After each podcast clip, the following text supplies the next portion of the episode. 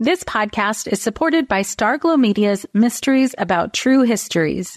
From the creators of the hit top ranking kids educational podcast in the world, Who Smarted, the Emmy nominated Nat Geo Disney Plus's Brain Games and Netflix's Brainchild comes Mysteries About True Histories, affectionately known as MATH, or math, in which kids ages six and up can hear humorous and educational stories that follow two best friends, Max and Molly, while they go on adventures through time, solving puzzles, hidden equations, talking about history, and making learning cool. Episodes transport listeners to moments in history like Pythagoras' ancient Greece, the era of the Aztecs, Sir Isaac Newton's England, and more. When I drive my son to school in the morning, we listen to these episodes that fit perfectly in our commute, with the episodes being about 15 minutes long. And this podcast is right up my son's alley because he loves to solve problems and happens to love math and the types of punny jokes that Max likes to tell. So tune in to Mysteries About True Histories with your kids. You can follow and listen on Apple Podcasts or wherever you get your pods. Welcome to Mom and Mind, a podcast about maternal mental health from conception to pregnancy and postpartum. Real stories from moms and family members who have made it from struggling to wellness and interviews with experts and advocates who work for moms and families to get the help they need. We discuss very real struggles that can sometimes be hard to hear, but these are stories that need to be told so that moms and families can know that healing is possible. This podcast is meant to offer information and awareness and is not a replacement for treatment by a professional. Thank you for being with us today. This episode touches on topics that may be sensitive for some listeners. I'm so honored to have Lisa Abramson on the episode today to talk with us about her experience with postpartum depression and postpartum psychosis. This is a very important topic for us to talk about and know about, and I'm so grateful that Lisa is sharing her story with us today. We're going to hear about postpartum psychosis from her personal perspective, and part of the intention of the episode is to have the listeners know and understand that this is part of the human experience. It's serious and treatable, but it's part of some moms go through in the postpartum period. I really want us to try and gain compassion and understanding for the women that go through these mental health struggles, as well as to offer hope for healing and recovery for women and families that go through postpartum depression or postpartum psychosis. So, a little bit about Lisa before we get into the details. Lisa Abramson is an entrepreneur, speaker, executive coach, and maternal mental health advocate. She co founded Mindfulness Based Achievement, the new MBA, which teaches high potential women leaders how to create sustainable success. The new MBA has been taught to thousands of women at Google, Cisco, Salesforce, Mattel, LinkedIn, Microsoft, the Stanford Graduate School of Business, and many other organizations. Lisa has given a TED talk about her experience with postpartum depression and postpartum psychosis called Let's Talk About Postpartum Depression, and has been featured in Fast Company, sharing five ways to lean in without burning out. Lisa was recently honored as one of the 100 most influential leaders empowering women worldwide by EBW. Over 12,000 people have taken part in Mindfulness Based Achievements free 10 day meditation challenge. Lisa graduated from Vanderbilt University in Nashville, Tennessee, and lives in Menlo Park, California with her husband and daughter. Welcome, Lisa. Thank you so much for being with us today. Thank you so much for having me. I'm excited to be here and share a little bit about my story. Yeah, it's so important, as I was kind of mentioning in the introduction to today's episode, how important I think this is for people to really, really understand. And you've done a lot of work to get the word out there with your TEDx talk and advocating for moms. So, to start, I would love for you to tell us about your experience wherever you want to start, wherever you think is appropriate. Yeah, absolutely. I mean, really, I think my story starts with just saying, that I was completely blindsided by what happened to me. You know, as explained in the intro, I mean, I have a company that teaches tools for well being and mindfulness, and I always prided myself on my mental fortitude. I hadn't previously been in therapy and i'd say you know in general people describe me as a really like happy go lucky you know just happy functioning person and yeah. really quickly you know within basically about two weeks after I had my daughter Lucy, who's now two and a half years old, about two weeks after I had her, I really started to not be able to recognize myself in the mirror. Mm. I was, I mean, the sleep deprivation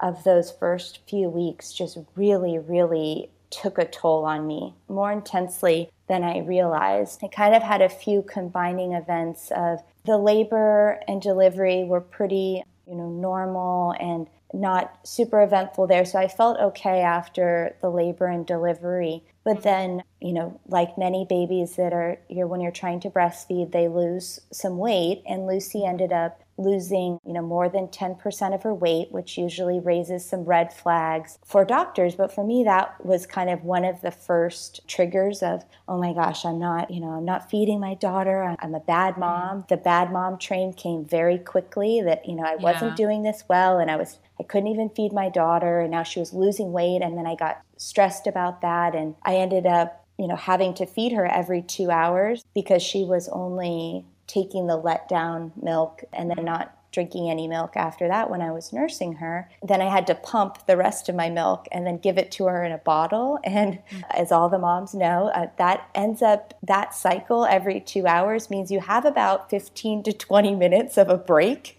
in between right. after you clean the parts and right. do that. So I was doing that around the clock. And oh, really, I felt like I don't know if I needed someone else's permission or if I was already in a fog state, but I felt like no one was in there saying, but if mom is running out of steam, it's okay. You can supplement with formula or we can talk about different solutions. I felt like it was like this was what I had to do. And it really didn't matter that I was kind of wasting away and depleting every last bit of my energy. So that was really taxing from there. And then it just kind of, I think the sleep deprivation really started to warp my reality. And I ended up getting really confused. First, it was about little things, but then I was really just kind of terrified and ripe with anxiety in the middle uh-huh. of also crying a ton during the day and feeling like, you know, I didn't want to be left alone with Lucy because I worried I didn't have what it takes to take care of her.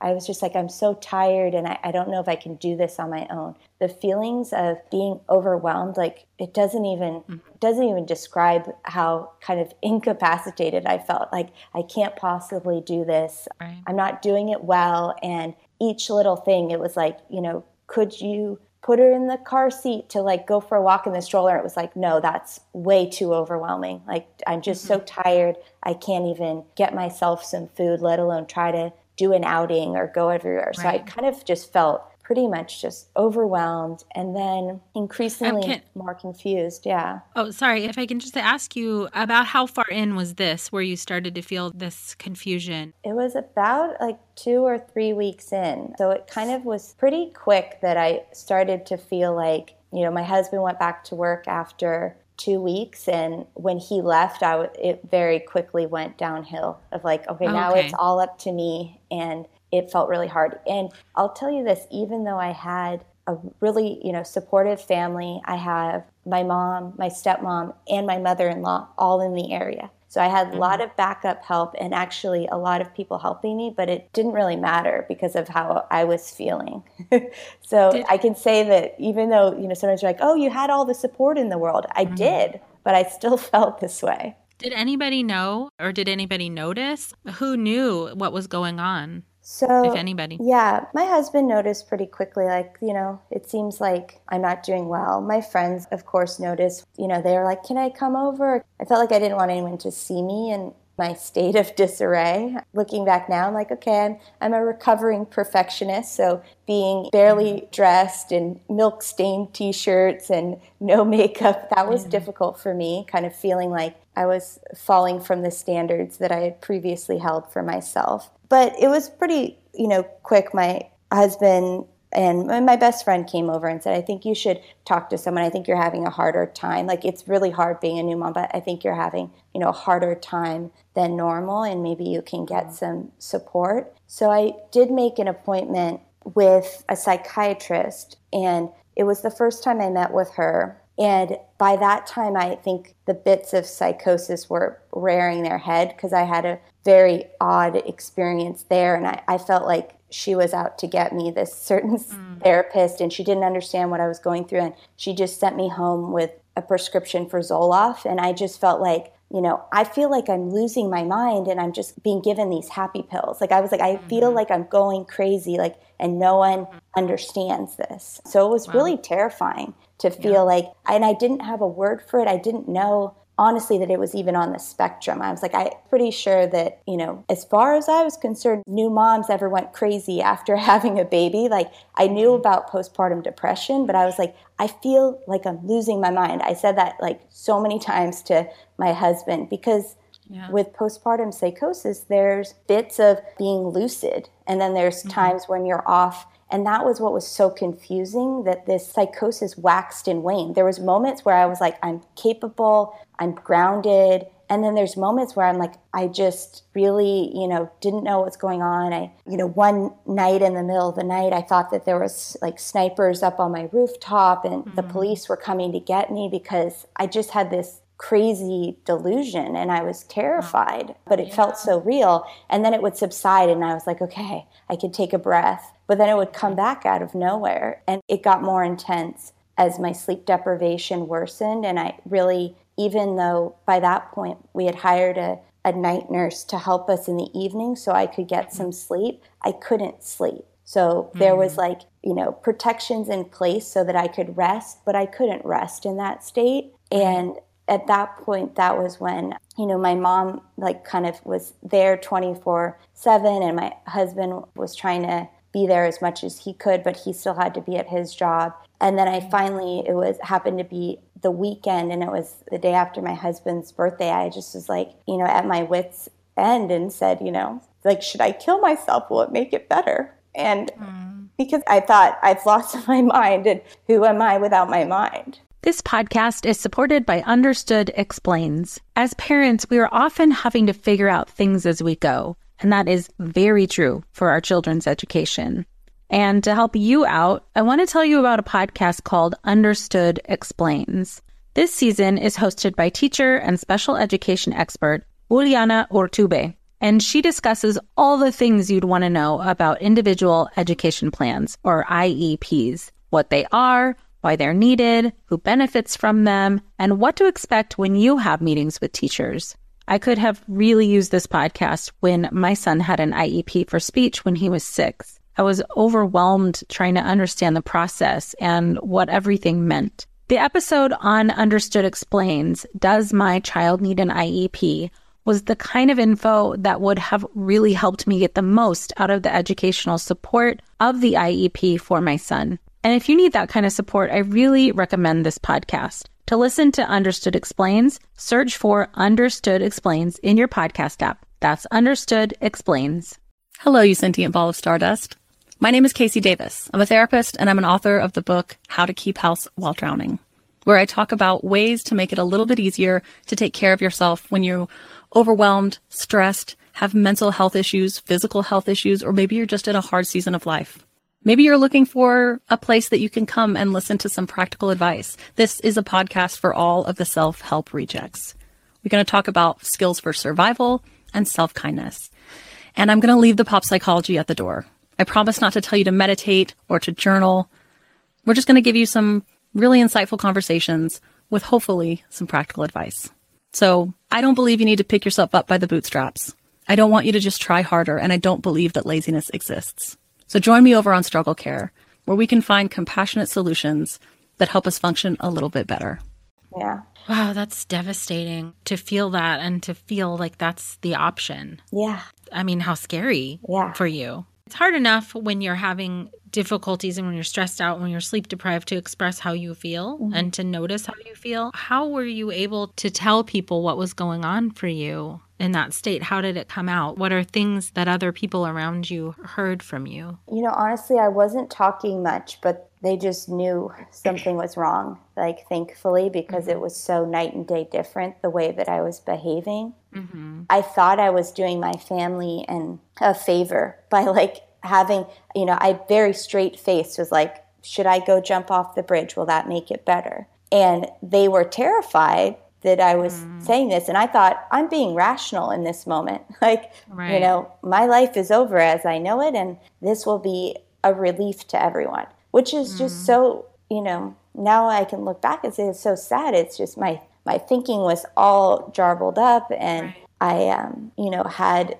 such a negative loop going on of thinking that everything was I couldn't get perspective, you know, and I teach mindfulness and I feel like a lot of times and now in my recovery, I can kind of be the observer observer of my thoughts and really notice them from a distance and say like huh that thought that says you're not good enough or says you're failing as a mom i can just look and say that's a passing thought mm-hmm. that's not me and i can kind of dispute that thought but in that state of depression and psychosis those thoughts were real and they were terrifying and they were right. debilitating and i could not get a grip out of that and so mm-hmm. it was you know very humbling to have that experience. Whereas I would say before this postpartum episode, I didn't really know that when a mental illness strikes, you really are on your knees to that illness. This is not about mental strength, this is something right. else. And so Absolutely. that was you know i needed i guess to learn that lesson mm-hmm. and it mm-hmm. was and i feel stronger and, and more compassionate because of it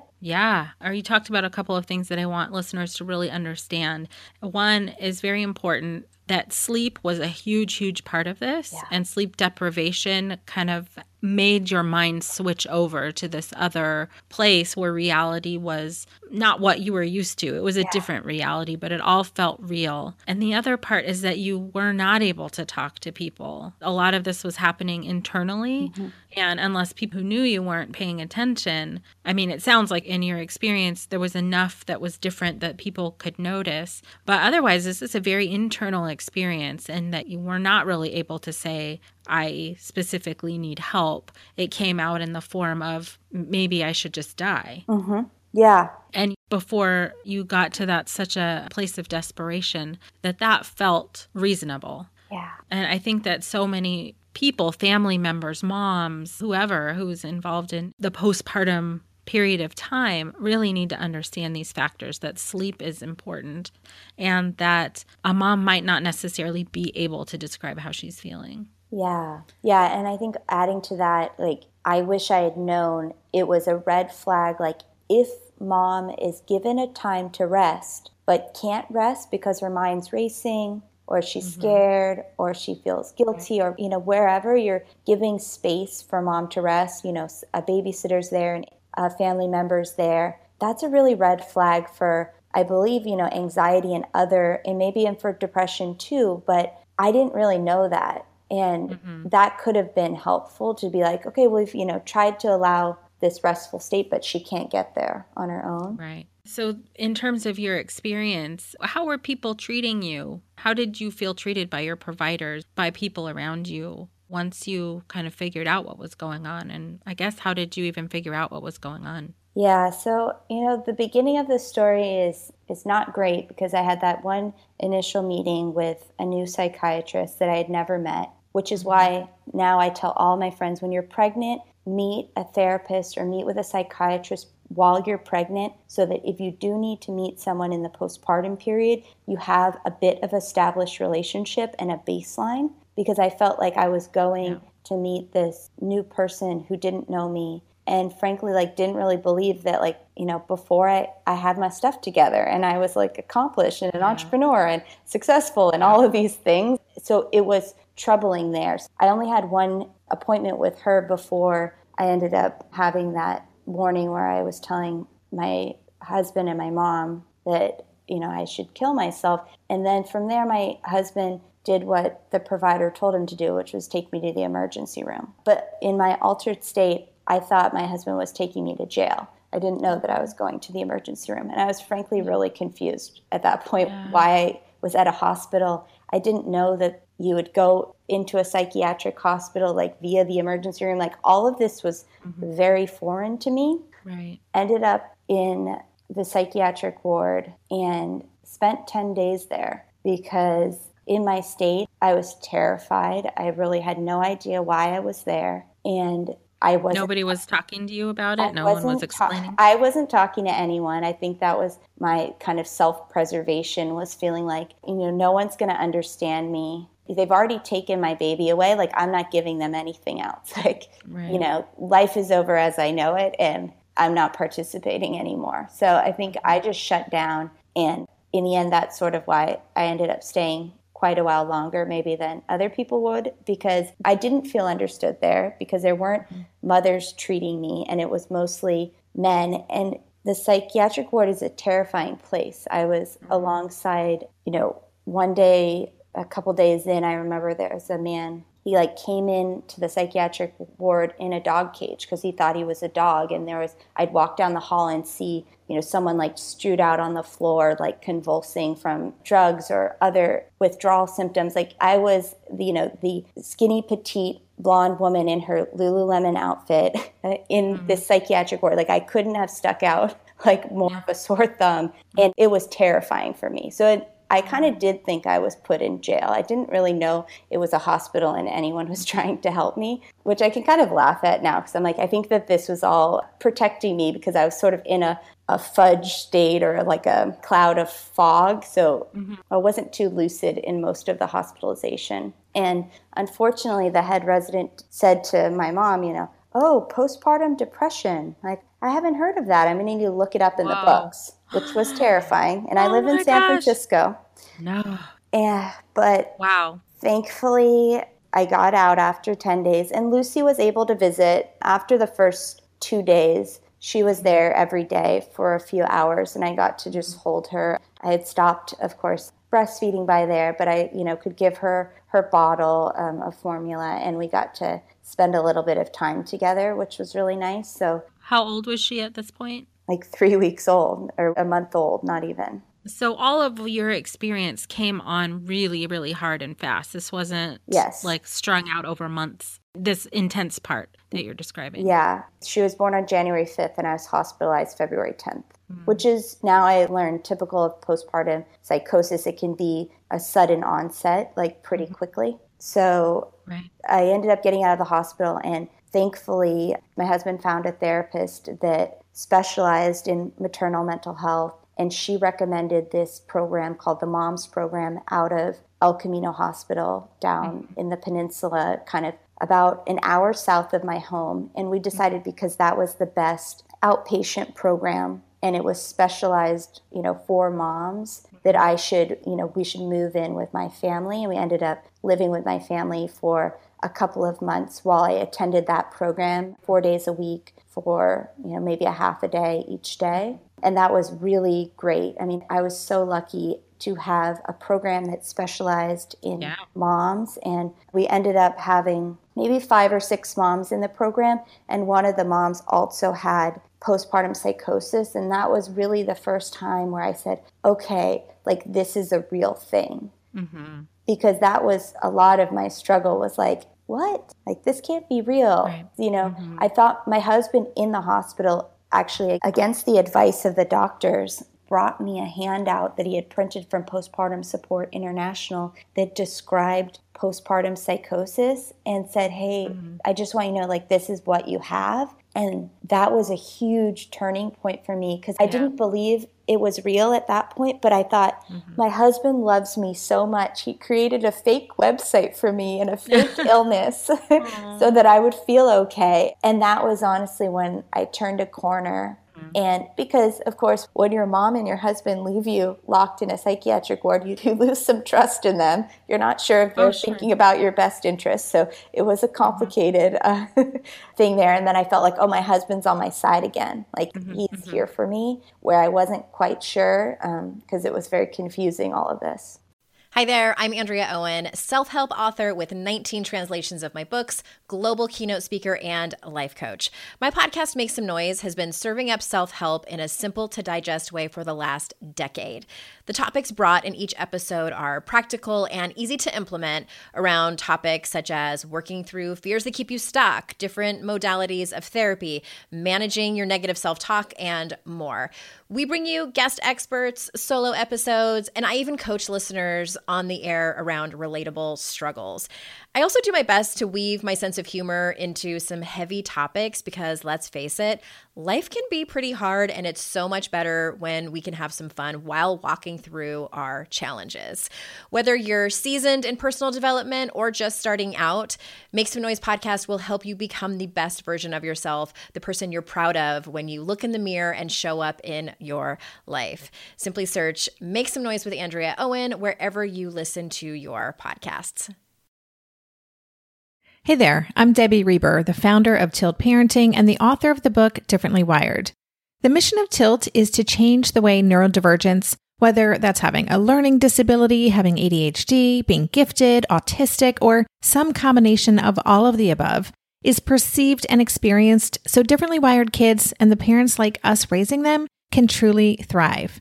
On the Tilt Parenting podcast, I get to talk with authors, therapists, educators, and parenting experts who are committed to this mission.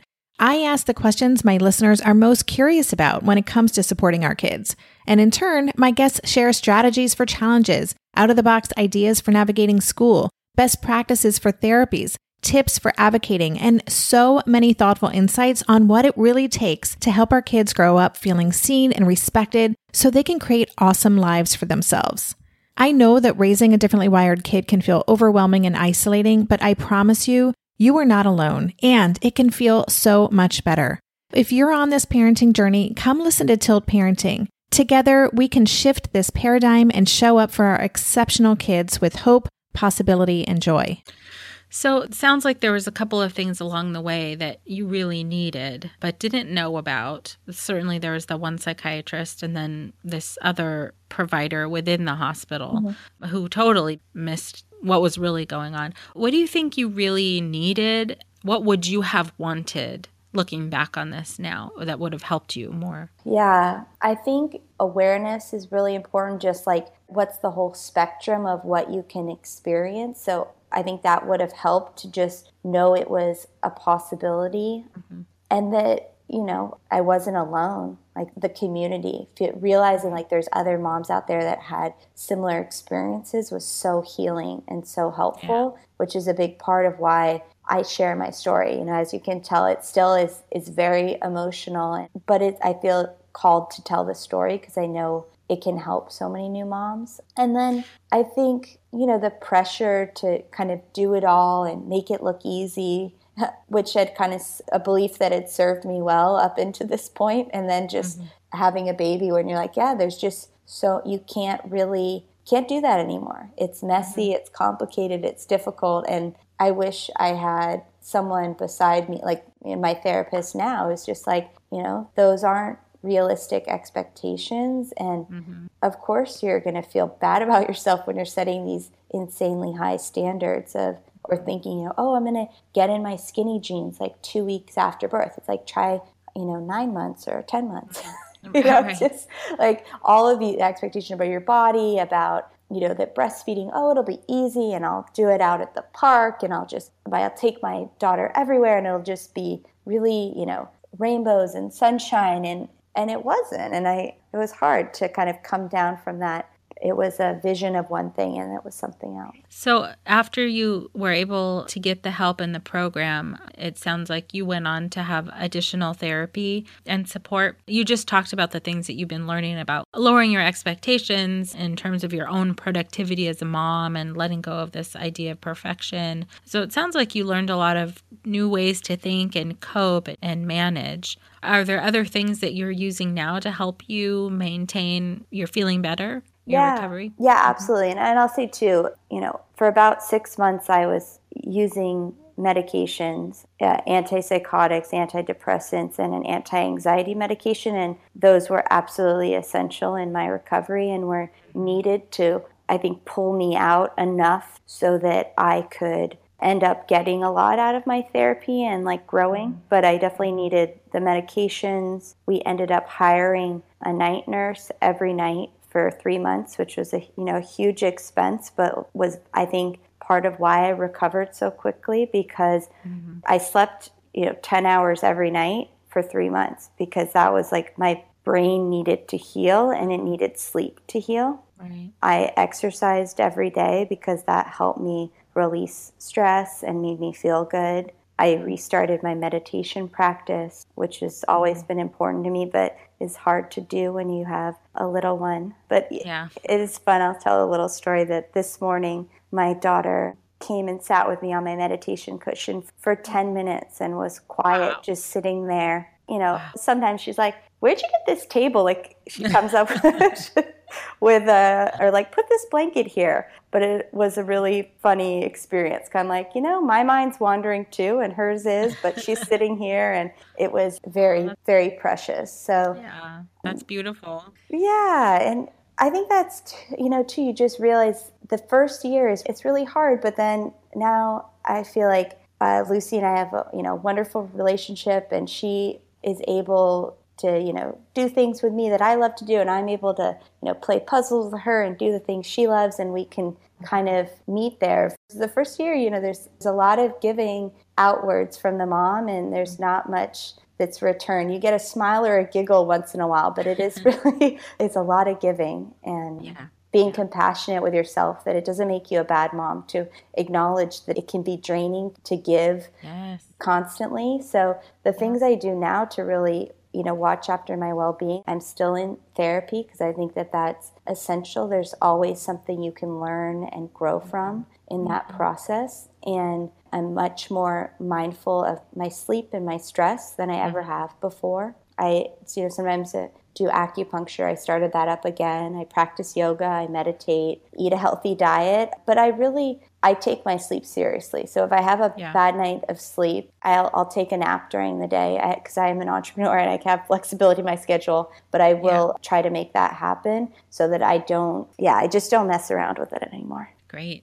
Uh, these are this is so valuable for the people listening. You know, everyone's experience in the postpartum period is different, but based on what you're describing, this level of sleep deprivation plus the level of pressure that you had on yourself and you know whatever else went into that period of time, that can happen to anybody. Yeah. And the lessons that you've learned from it were very hard learned in terms of, you know, protecting your sleep and being easier on yourself, to put it lightly. Mm-hmm. But I think that's why a story like yours and your experience are so important for people to hear about because you're not you know, like these things we hear on the news and how these stories are just, we're given these snippets of this intense thing that happened to this mom. And oh my gosh, you are a real person. You had a very real experience and very difficult experience. And I think it's really important for people out there to understand and be compassionate about this, be understanding and be supportive and learn so that we are treating mothers with more respect instead of, you know, adding to this feeling that you already had of you need to be perfect. Yeah. It's such a disservice to mothers. And by you sharing your story and your experience, you are putting it out there that, hey, you know, we don't need to do this to moms. Yeah. We need to take better care of moms. And you're taking such good care of yourself and your family. Yeah, and I think to not feel guilty for taking care of yourself. Like when right. you fill your cup, you have more to mm-hmm. share mm-hmm. with your family and with your children. Mm-hmm. But it, you know, I feel like that is going against the grain of some of what we hear or we think about of like this ideal of a self-sacrificing mom that mm-hmm. is just looking out for her um, children. And I have a friend who experienced a more milder version, but still experienced postpartum depression. And she said, you know, in some ways, I feel like, you know, you had it easier because it was so clear that everything, you were so unwell that then no one questioned in your family and in your support system how much support you needed. And uh-huh. it was like the fire alarms went off, and then it was like, okay, we're going to just all hunker down and support Lisa. And she was like, in my case, because it wasn't as severe, it was really hard for me to advocate for, like, I do need, we need to invest in me right now to, like, mm-hmm. have help with a nanny during the day, even though I'm not working, because mm-hmm. I need to sleep, you know, right. and I need a break. And she said yeah. it was much harder for me to make that argument for myself. And I think all new moms, we're so exhausted. And yeah. then we're like, the thought of even having to advocate for yourself is really uh-huh. can be overwhelming because you've yeah. got so much else going on. So mm-hmm. I think, you know, families can really be supportive by taking preventative steps and saying, yeah. let's not wait till mom is like at her brink to then support her, but let's really support her throughout the postpartum period. Absolutely. That's so so important and so well stated. Thank you for for making that point. It is. We can be preventative. We don't have to wait until you know, like you said, the fire alarms are, are going off. That's such a, an important part of something that, you know, even for moms who are listening now in preparing for their postpartum or even during their pregnancy, if they feel these symptoms coming on during pregnancy, that being as preventative as possible really, really can help. That's such a good point. You know, Lisa, I so appreciate you sharing your story today. This is a really powerful story, powerful experience that you had in terms of just how intense it was, how terrifying it was for you, and what you did to survive and get through. You did everything you could and you got through. And it, it takes a lot. It's it's hard to feel like you're doing that you're surviving and that you're fighting when you're in the middle of it, but you totally did. And you made it out and you're making the changes. You know may not have known that you needed before but now you know very clearly that these are the things that help keep you healthy by taking care of yourself. I thank you so much for sharing this with us. Oh well thank you so much. Yeah. and i really just you know anyone that's listening like you know whether your symptoms are you know as extreme as mine or you feel like i'm not sure if this is you know baby blues or it's something more like seek help and get yeah. support. It's okay. Like if you go to meet with a therapist and they say this is just part of the normal postpartum experience, like that's great new knowledge that you have. So I think mm-hmm. it's such a win-win to yeah. ask for help and not be afraid to ask for help. And I think, you know, I feel like I'm a stronger mom, a better mom to Lucy because I got help because I think I'm showing her what it means to be courageous is like yeah. you know to ask help when you feel like you need it is really what i want to model to her and i just feel like you know it was an extreme experience i don't wish it on anyone but i also know that i grew and transformed through it and i yeah. feel like i've ended up stronger and better equipped to you know be a mom be with my family and even to be you know be an entrepreneur so. absolutely well, thank you so much. And best wishes to you on your continued healing and recovery. And if you guys who are listening, if you want to hear Lisa's TEDx talk, you can look it up on YouTube. It's called Let's Talk About Postpartum Depression. And you can also reach her on Twitter at Lisa A. Abramson. And from what I think you said, Lisa, is that you're very open to talking to other people who will reach out to you. Absolutely. Okay, great. So, you guys check out the TEDx talk, reach out to Lisa. Certainly, if you are experiencing any of these feelings or symptoms for yourself, or if you're listening and you have concerns about a family member, please reach out. And Postpartum Support International, as Lisa mentioned, Postpartum Progress is another resource, and look for information and get the help that you need. Thank you, Lisa, so much. Thank you so much for having me. By joining us today and listening, you're a part of the growing community of people who are aware and concerned for mothers and families during this beautiful and sometimes very difficult time of life. Please take a moment to subscribe, rate, and review this free podcast so that Mom and Mind can be found by moms, families, and providers who will benefit from hearing our talks. If you or someone you know is having a hard time, help is available. Please look for resources for help at momandmind.com where you will also find links and information from today's episode. Thank you for listening and being a part of the Mom and Mind community. Hello, you sentient ball of stardust. My name is KC Davis. I'm a therapist and I'm an author of the book How to Keep House While Drowning, where I talk about ways to make it a little bit easier to take care of yourself when you're overwhelmed, stressed, have mental health issues, physical health issues, or maybe you're just in a hard season of life. Maybe you're looking for a place that you can come and listen to some practical advice. This is a podcast for all of the self help rejects. We're going to talk about skills for survival and self kindness. And I'm going to leave the pop psychology at the door. I promise not to tell you to meditate or to journal. We're just going to give you some really insightful conversations with hopefully some practical advice. So I don't believe you need to pick yourself up by the bootstraps. I don't want you to just try harder, and I don't believe that laziness exists. So join me over on Struggle Care, where we can find compassionate solutions that help us function a little bit better.